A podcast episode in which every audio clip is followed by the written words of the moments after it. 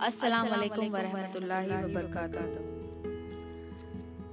कलमा तौहीद का इकरार और तस्दीक। इंसानों में कलम तैयब की तस्दीक और इकरार का सिलसिला आलम अरवाही से शुरू हुआ। इसके मुतलिक इरशाद बारी ताला है। व इस अखज़ रब्बुका मिन बनी आदम मिन ज़हूरी। हिम ज़ुर्रियतहुम व अशहदहुम अला अनफुसिहिम अलस्तु बिरब्बिकुम।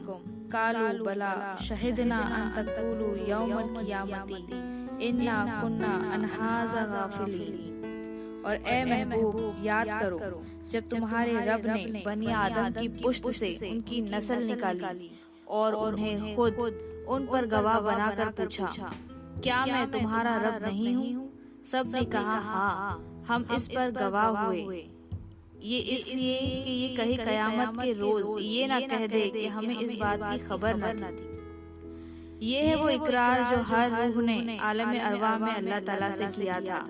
ए अल्लाह तेरे सिवा हमारा कोई रब नहीं। यानी तू ही पालने वाला है। पैदाइश से लेकर मौत तक की ज़िंदगी की बका का सामान मुहैया करने वाला है। तू ही हमें रोजी देने वाला है। तू ही हमारी हिफाजत करने वाला है बस जब इंसान की बका के लिए अल्लाह की रहमत दरकार है तो फिर हर किस्म की हम सना और इबादत का मुस्तक भी अल्लाह ही है इसके सिवा किसी और को महबूद ना माना जाए। इससे मालूम हुआ कि अल्लाह ने सबसे पहले कलमा ही का इकरार दिया है। मसनद अहमद में हज़रत अबी बिन काब रज़ी अल्लाह से रिवायत है। इस आयत करीमा की तफसीर में इस तरह मरवी है कि अल्लाह ताला ने हज़रत आदम की पीठ पर हाथ फेरा। तो कयामत तक पैदा होने वाली रूहें निकल आई और उनकी अलग अलग जमातें मुकर्र फरमाई। नबियों की अलग अलग वलियों की अलग अलग मुसलमानों की अलग अलग काफिरों की अलग अलग। नेकों की अलग और बदों की अलग अलग जमातें मुकर्र करके हर एक की वैसे ही सूरत बनाई जैसे दुनिया में बनाना थी। फिर हर एक को बोलने की कुवत और ताकत दी। तब अल्लाह ताला ने फरमाया अलस्तु क्या मैं तुम्हारा रब नहीं हूँ? सबने कहा हाँ तू हमारा रब व मालिक मुख्तार है। अल्लाह ने फरमाया, सातों आसमान और जमीनों और तुम्हारे बाप आदम को तुम पर गवाह बनाता हूँ कि तुमने मेरी रबूयत का इकरार कर लिया है। ऐसा ना हो कि तुम कहने लगो, हमें खबर नहीं थी कि हम इससे ना वाकिफ थे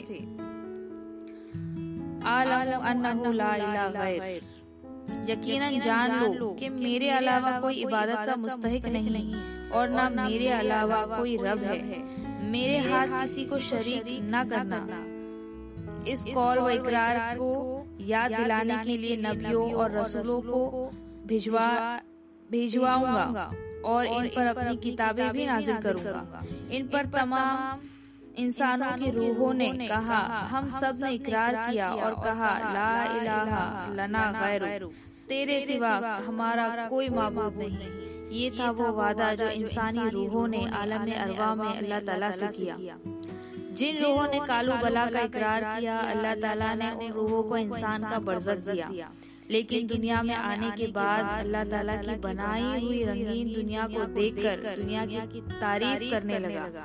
दुनिया ही सब कुछ दौलत ही सब कुछ शोहरत ही सब कुछ और दुनिया से लौ लगाकर अल्लाह के वादे को भूल गया इस भूले हुए सबक को याद दिलाने के लिए अल्लाह ने अम्बिया कराम सिद्दीकीन ताबईन तबे ताबईन सौलहीन और बीरान निज़ाम को भेजा जो बैत में लेकर कालू बला के वादे को वफा करते हैं। कालू बला का वादा सभी को निभा लिया। कालू बला का वादा सभी को निभाना है। पहचान अपने रब की साथ ले जाना है। लिहाजा हर मुसलमान पर लाजिम है कि अपनी रूह को खुदा के ज़िक्र में लगाए। और रूह किस तरह ज़िक्र करती है? इसका तरीका सिलसिला कादिया आलिया खुलफाइया में मौजूद है। हर फर्द बशर को दावत हक दी जाती है कि वो अपनी रूहानियत को अल्लाह के ज़िक्र से सवारे और दीन व दुनिया में कामयाबी हासिल करे। आमीन सुम्मा आमीन। एक मरतबा हज़रत उमर फारूक आज़म रजील्ला ने सवाल किया मोमिन व मुसलमान में क्या फ़र्क है? रसूल करीम सल्लल्लाहु अलैहि वसल्लम ने फरमाया लैसल मोमिनीन लजीना यजमाऊना फिल मसाजी व यकूलून ला इलाहा इल्लल्लाहु अला रस्म. यानी जो लोग मस्जिदों में जमा होकर महज रस्मी तौर पर कलमा पढ़ते हैं वो मोमिन नहीं। ए उमर रस्मी तौर पर कलमा पढ़ने वाले हकीकत में ईमान से बेखबर है।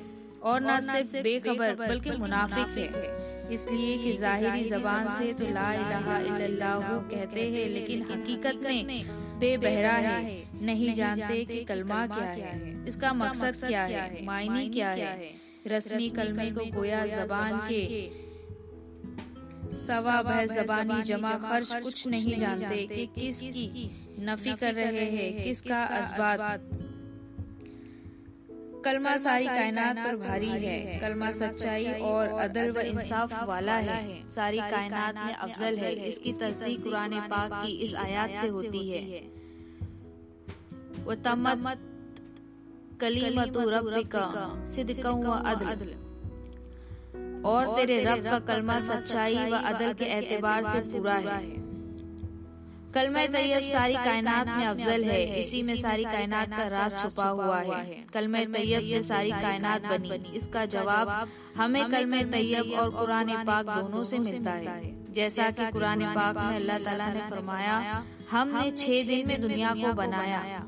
इसका जवाब हमें कलमे तैयब से इस तरह मिलता है कि कलमे में छह हुर्फ है हर एक हुर्फ में सारी कायनात का राज छुपा हुआ है। हज़रत अली हज़रत अली रजील्ला से रिवायत है कि कलमे के सिर्फ़ एक लाख की तारीफ़ लिखी जाए तो तमाम समंदरों की स्याही बनाई जाए और तमाम दरख्तों के कलम बनाए जाए। तो भी लाख की तारीफ़ के लिए कम है। यानी एक लाख की तारीफ़ में इतना राज पोशीदा है। तो कलमे के तमाम हरूफ में कितना राज पोशीदा होगा इस बात से साबित होता है कि कलमा पूरी कायनात पर भारी है। कलमा अफजल तरीन बार अमानत है। तमाम नसीहतों और तमाम किस्मतों और कुल इल्म व हिकमत के खजानों की पूंजी कलम तैयब है। हर एक किताब व कलाम इसकी तशरी है? कलम तैयब राह नजात का तोहफा है। कलम तैयब मोहर नबूवत है। कलमा ही कुरान का कुरान है। कलमा ही दीदार इलाही का ज़रिया है। दो जहाँ की बख्शिश का तोहफा है। आखिरत का तोशा है। कलमा ही तन मन कफन की जीनत है। कलमा ही कब्र में रोशनी है। कलमा जन्नत की कुंजी है। और इसी तरह से ये ज़ाहिर होता है कि कलमा ही तहकीक व तस्दीक का ज़रिया है। तोहीद और रिसालत की अजब शान है कलमा। तोहीद और रिसालत की अजब शान है कलमा मखलूक की बख्शिश का सामान है कलमा